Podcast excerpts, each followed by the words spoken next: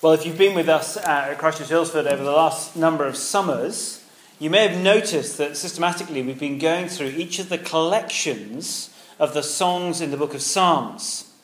Um, and the Psalms, there are 150 altogether, they are split into five collections, five books as they're described. And uh, this summer we've been looking through Psalm book 4, that is Psalm chapter 90 through to chapter 106. And literally, they are described as a collection of hymns. I found this earlier. This is the uh, school hymn book of the Methodist Church, which was given to Alan Shranks of Isis Street, Earlsfield, back in the 1920s. It's essentially that it's a little gathering of hymns for the people at that time. Next summer, if you want to know, we're going to be looking at the Psalm Book 5. And the summer after that, we're going to go back to one psalm, which is the longest psalm of the whole Bible, Psalm 119, and we're going to spend seven weeks in that as well. If you're new to the Bible and you're new to church and stuff like that, don't panic. It's great to see you here.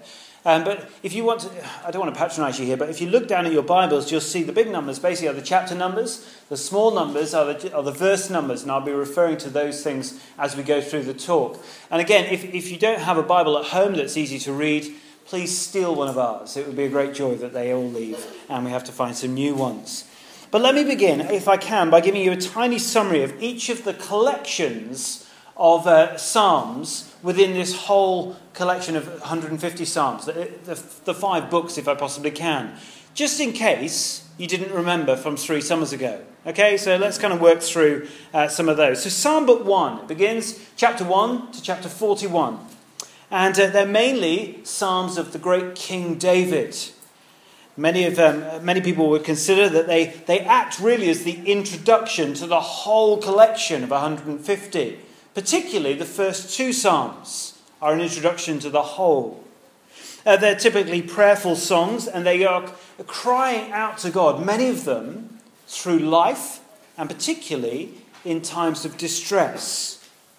I wanted to point one thing out, which I found really helpful over the summer, and that is this book, uh, The Way of the Righteous in the Muck of Life by Dale Ralph Davis, a preacher known to many of us, who, who really just writes um, just some devotional kind of thoughts about the first 12 chapters of the book of Psalms. Really helpful for your quiet times, your devotions in the morning, uh, if you want to have a look at that later. It's only £6, and if you want me to get you some, uh, do let me know for next week.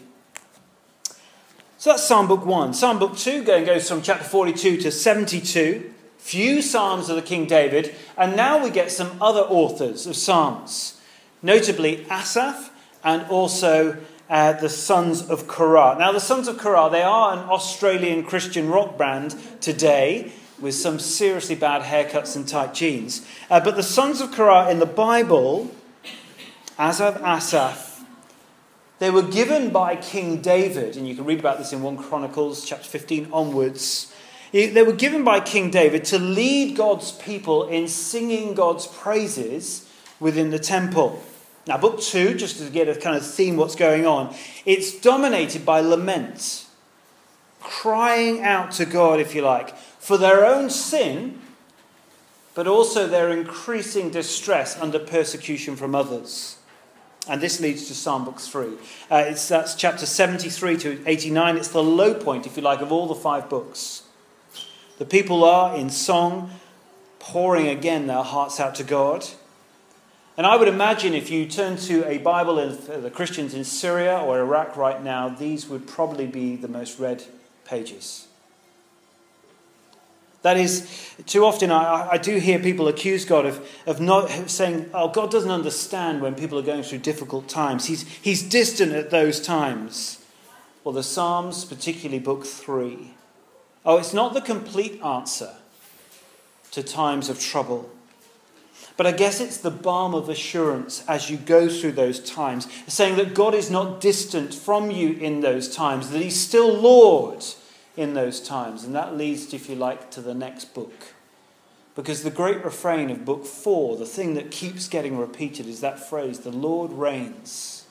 If you like, it's, it's the response to all the struggles of book three. A truth, I guess, the Lord reigns that we need to be reminded of tomorrow morning and as we go about our daily lives. All the doubts that epitomize the, uh, book three are kind of responded to. The Lord reigns again and again and again. And it's a truth that we'll see throughout the chapter that we've just heard read. That takes us to Psalm book 5, that's 107 through to 100, chapter 150. And you'll have to be here next summer to find out more about that, so please do come back. Time is short, Psalm 106 is very long, so let's get very quickly onto it. And what I'm going to do is begin by, if you like, taking a bit of a satellite view of the whole psalm so you get an idea, a big picture of where we're going. Please do have your Bibles open, and we're going to run through page, I think we're on 608 for you guys. Now, essentially, Psalm 106 is a really long series of events in the history of God's people, Israel. And we could spend all of our time looking back and kind of drawing links and saying, yeah, that verse and those people refer to that historical book within the Old Testament. We could do that. It would be interesting to some. But I'm not totally sure that that is the, the purpose of this psalm. I don't think this is written as a kind of a memory aid for people to remember all that God has done and the people have done throughout uh, salvation history. It's a song. And a song does more than, if you like, prose. Poetic song is written not only to enliven our minds, but also to engage our hearts. And also to elicit a response in our lives. So, why this list of historical events as a song? These are the events from probably the Exodus, the account of Moses delivering God's people out of slavery in Egypt through the wilderness. And they reach as far forward as the people of Judges, the, the accounts that we were looking at just at the early part of the summer. Maybe even further to the Babylonian exile. If you don't know what that is, Bible overview, Tuesday night's a good start. A total period spanning well over 500 years. Now, the previous psalm, Psalm 105, well, that takes the earlier part of God's people's history, if you like. And what some, one, one commentator noted, he just said, well, Psalm 106, it's like the dark side of Psalm 105. Why? Well, you heard it. It is, if you like, as you look at every single episode within this psalm, it is a damning report again and again and again. Failure after failure, rebellion after rebellion. This psalm, as one person put it, was a, it's, it's a song of corporate unfaithfulness, of community lament. I've actually titled this talk, I don't know if you see it on top of your pages there. It, I've started it as a record of failure. But the wonderful news of this psalm is it doesn't end there. Uh, big picture, you know, satellite view. This is also the song of God who, yes, his long suffering with his unfaithful, ungrateful people. But it's a record not of just failure of humanity, it's a record of God's unmerited and wonderful, unbreakable covenant love for his people. Of course, one, as you go through this psalm, it, it is an uncomfortable expose of God's people. And I, I can pretty much guarantee that at times today you will feel slightly uncomfortable. But they, these verses also shower us with the light and the joy of God's unquenchable, wonderful, overflowing love for those who trust Him. That's the big picture. Okay? And with that in mind, Let's look how the psalm begins because it's very dark in the center, but look how the psalm begins. It's praise. Let's look at that together. First point praise the Lord. Very simple. Song begins and ends. Notice it's the same both at the beginning and the end. Praise the Lord, it says. Clearly, that has to be, if, if that's the case, the intended outcome of the whole psalm. Praise the Lord. It comes from the Hebrew word hallelujah, which we've been singing in our songs today. Hallelujah, praise the Yah, praise the Lord, which is Yahweh here. Yah, hallelujah, Yah at the end there. And think about what praising the Lord means, just for a moment. Because it's kind of a bit of a thing that you might, you know, trip off on a text. You know, someone says you good news or something that God has done in their lives. Praise the Lord, yeah, and you don't think about it very much. It's not just singing a song or saying some nice things about God or even some very clever things about stuff that you've been learning in the Bible. Praising Him is believing him, in Him, trusting Him, loving Him, being and feeling devoted to Him. It's when God, you look at and understand who God is, and you say, You are more valuable to me than anything else in my life.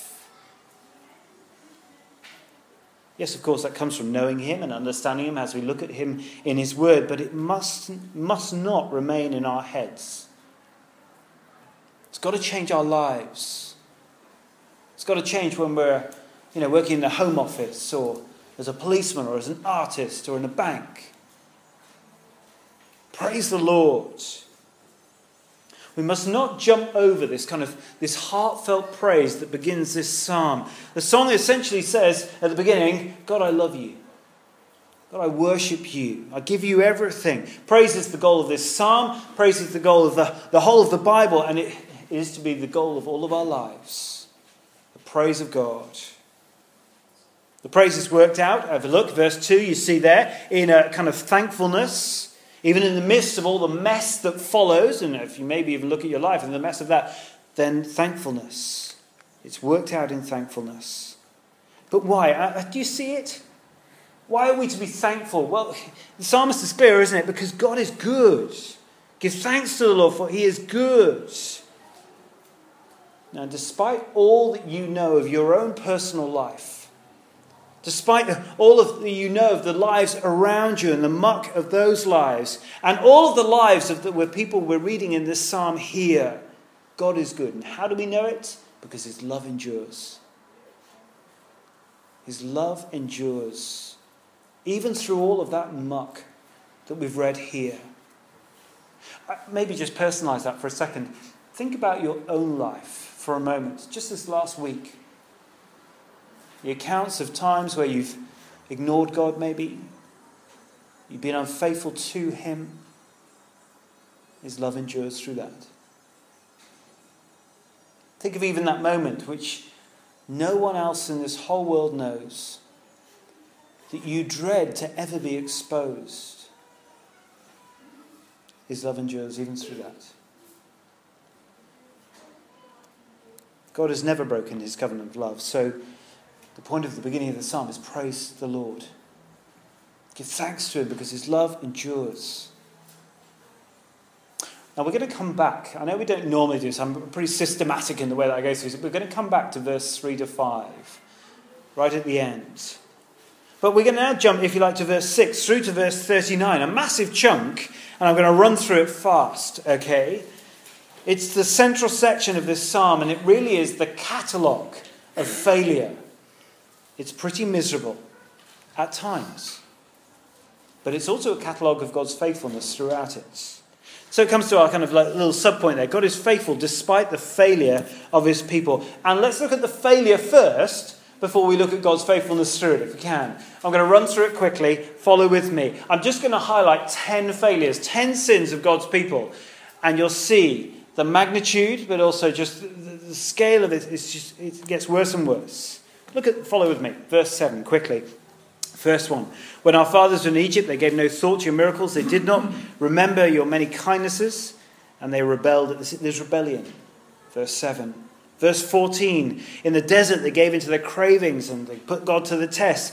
That's cravings leading to the testing of God. That's the second. Third, verse 16, in the camp they grew envious of Moses and Aaron. There's jealousy there. Verse 19, at Horeb they made a calf and worshipped an idol, cast out metal. There's idolatry there. Fourthly. Fifthly, verse 24, then they despised the pleasant land. They did not believe his promise. They are ungrateful. Sixthly, verse 28, they yoked themselves to the Baal at Peor and ate sacrifices offered to the lifeless gods. There's unbelief there. Verse uh, seventhly, in verse 32, by the waters of Meribah, they angered the Lord, and trouble came to Moses because of them. They angered God. Eighthly, verse 34, they did not destroy the people as the Lord had commanded them. Think of that in the book of Judges, that's what he's talking about there. There's compromise, there's assimilation there as well into a, a pagan culture. Ninthly, verse 36.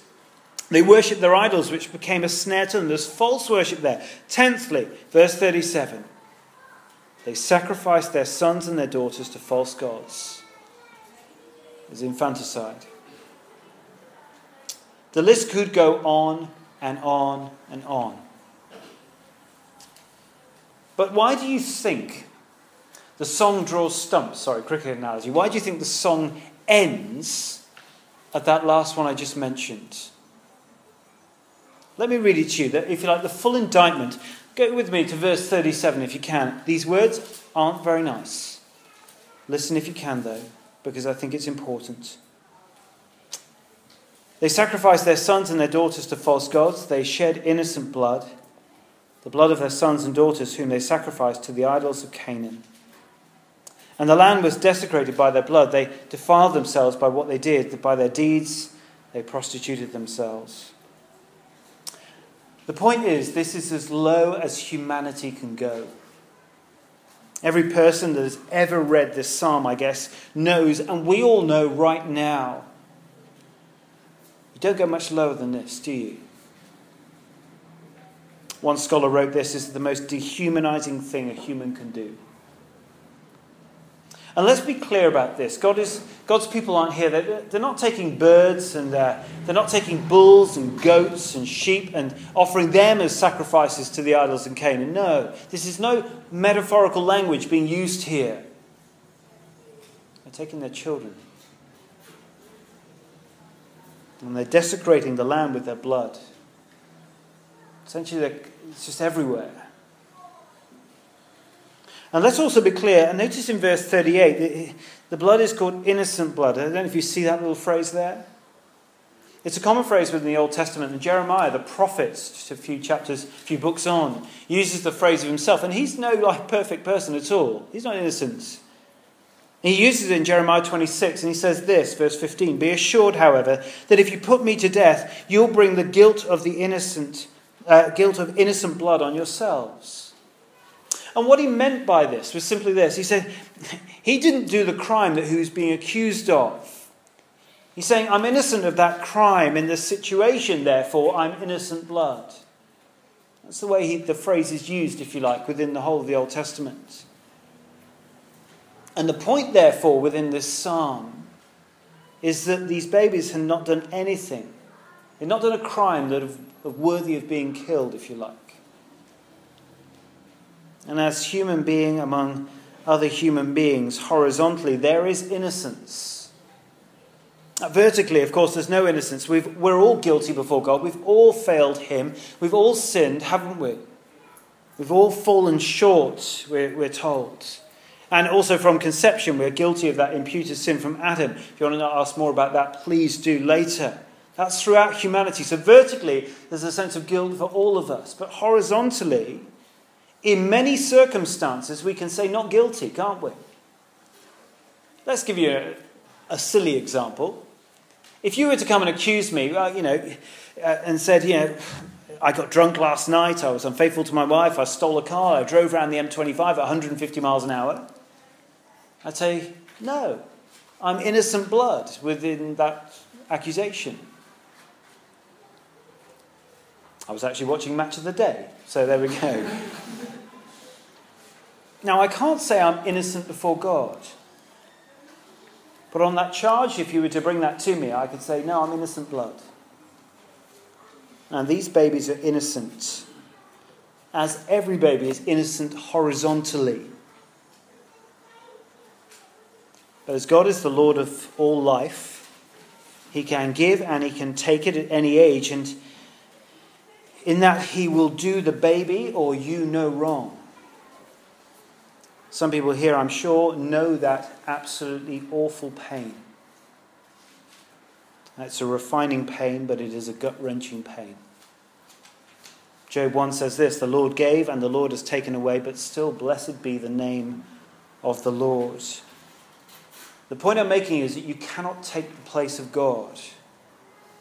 The sixth command is clear you shall not murder.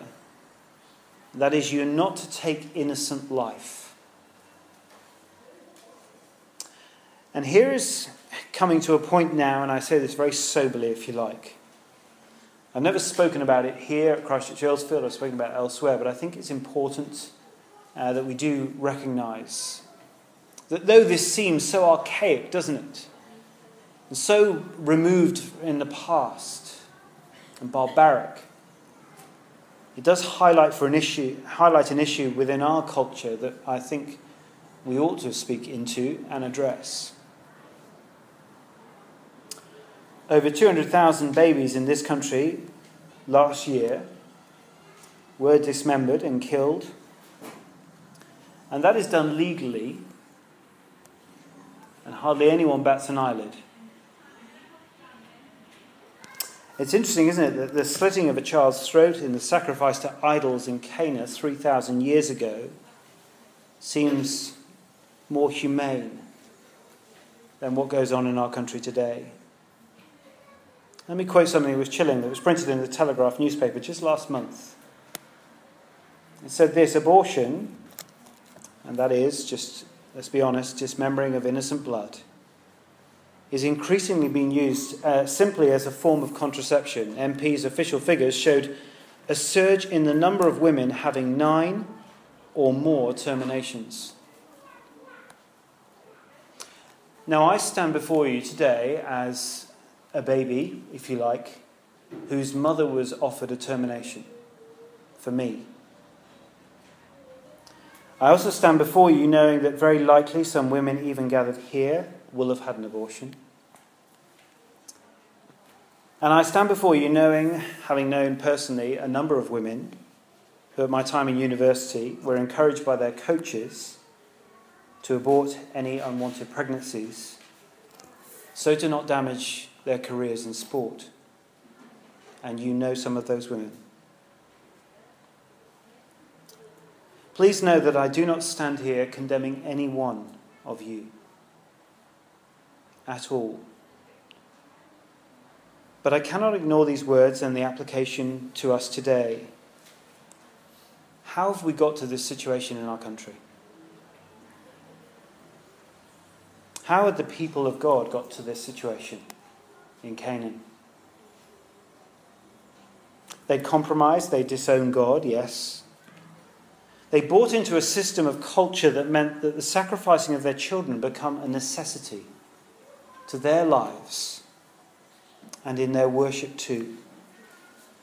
whatever the system that the world comes up with, whether religious or secular, a system that is totally obscures God contradicts his word, and lures people to make sacrifices to the system in which they live, that defaces and destroys the image of God, that is, children, that is a system of failure.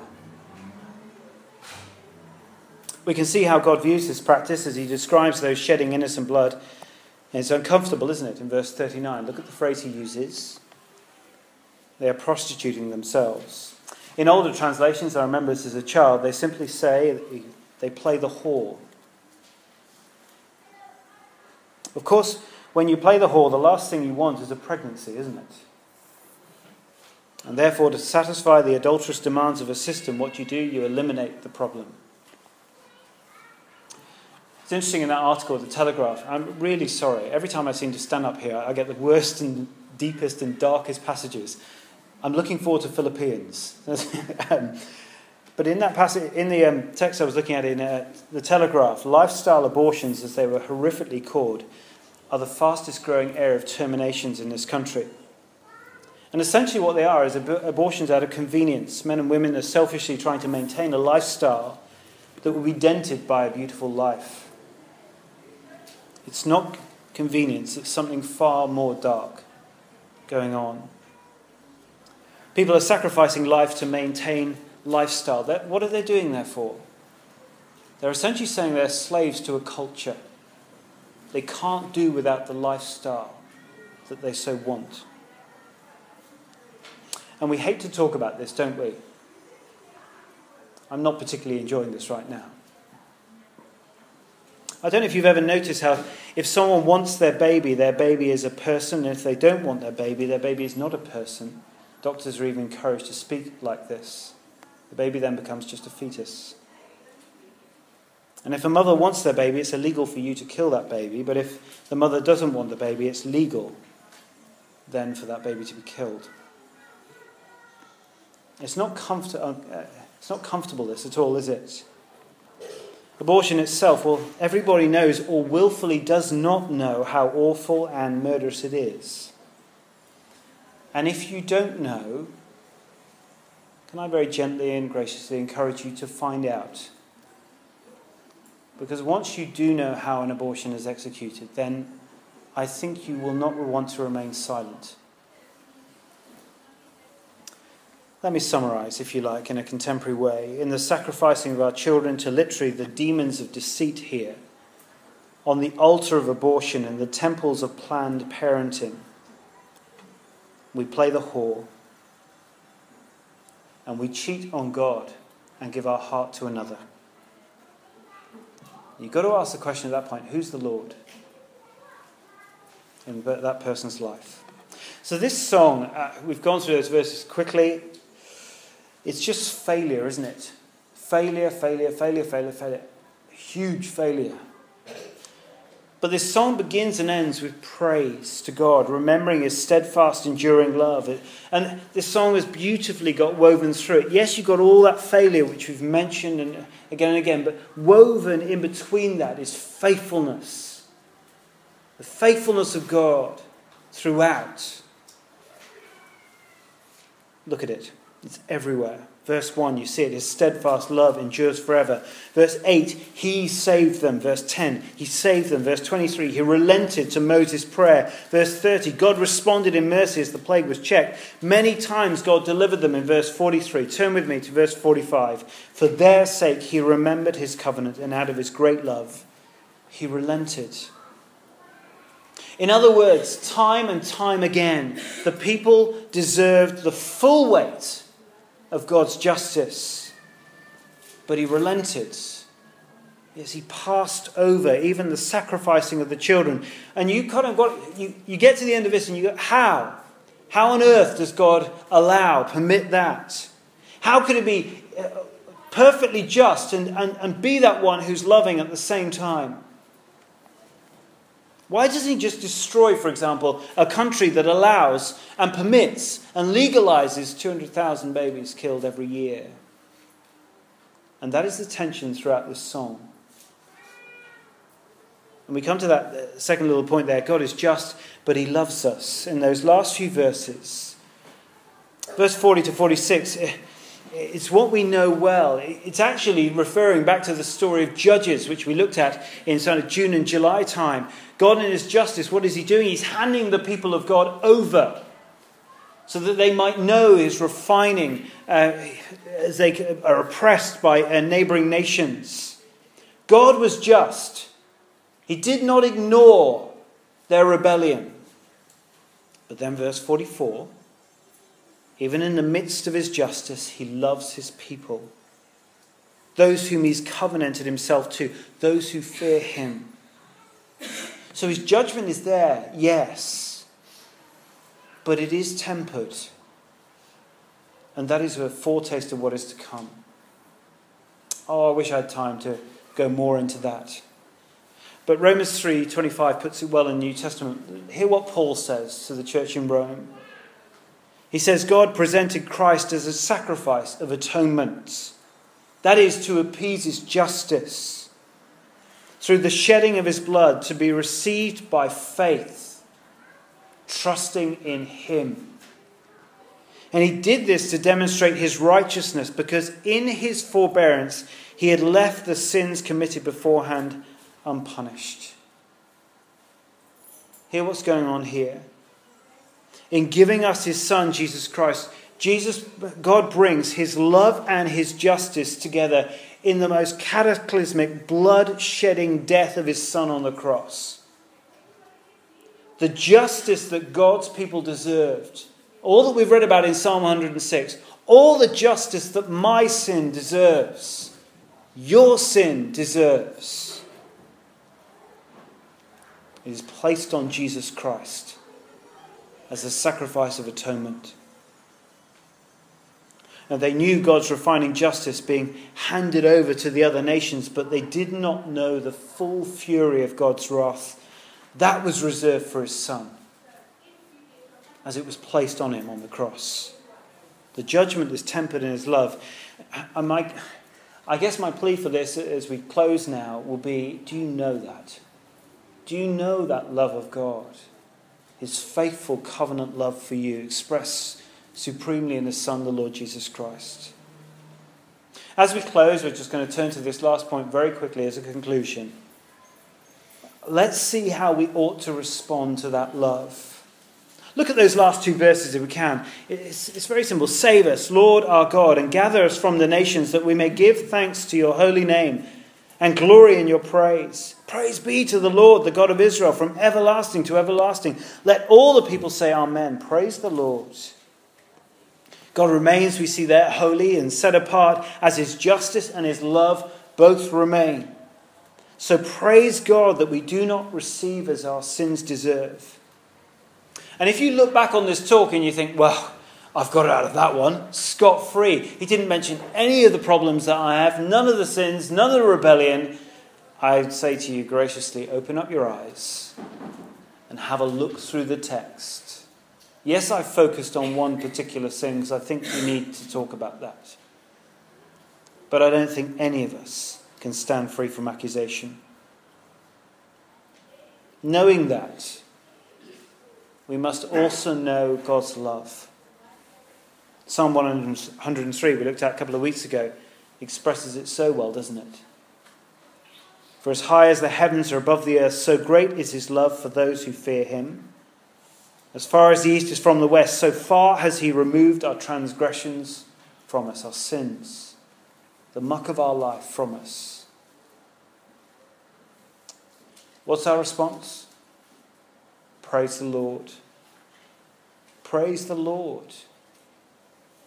Give thanks for his saving eternal love. Let me finish with a couple of applications, though. What about tomorrow morning? Let's go back to verse 3 to 5, just to finish with a few applications uh, to, fin- to end. As you go back, uh, maybe tonight, uh, you're lying in your bed, and, or tomorrow morning as you're getting ready for work, and you look back to the catalogue of failure in your life, I guess you will want to acknowledge your sin, yes. But I hope that you will find and remember the sweet pardon that we can know in Jesus Christ. For all the sins mentioned in this psalm, none are beyond God's cleansing love and his redeeming work of his Son on the cross. Some of you need to know that today because you feel the weight of guilt that needs to be lifted off your shoulders as you trust in the Lord Jesus Christ. But how do we respond? Well, I guess verse 3 points us and says there's blessing available. There's blessing essentially is happiness. If you like, blessed are those who maintain justice and who do what is right. In essentially saying, if you set your face towards God, if you incline your heart towards God, there's blessing, there's happiness there. Yes, you've sinned, but you've been pardoned in Christ. Now, in response, for your happiness and for His glory, what does it say? Live His ways, do His will. Live justly. Oh, but we're all saying, yeah, that's good. I like that, but I know my life. I know that maybe one day I'm going to be thinking that, but the next day I'm not. And I'm going to struggle. We know that sin remains. And that is why verse 4 is so crucial. Have a look at it. Remember me, O Lord, when you show your favor to your people. Come to my aid when you save them. Oh, it sounds like most of my prayers each morning, which is essentially, boil that down to one word, it's help, isn't it? You're essentially crying, singing to God, saying, Every morning, help me, Lord, help me. I don't have the strength, I don't have the patience, I don't have the willpower. Uh, you know, help me. Why do we need God's help? Verse 5. So that we might know what is best for us, what is good for us, what is most glorifying to God, and join in praising him for that goodness. Spurgeon, the great preacher, local man, put it this way of this verse. The psalmist's desire for the divine favour was excited by the hope that he might participate in all the good things which flow to the people of God. Let me finish with this. If you know right now just a weight of pain and of guilt and sin, it is your joy to be able to take it to the cross and know that it can be fully punished on the, on the Son, the Lord Jesus Christ. And in so doing, as Spurgeon put it, you may participate in all the good things which flow to the people of God. There's blessing there as we come to the cross. Let's pray as we close.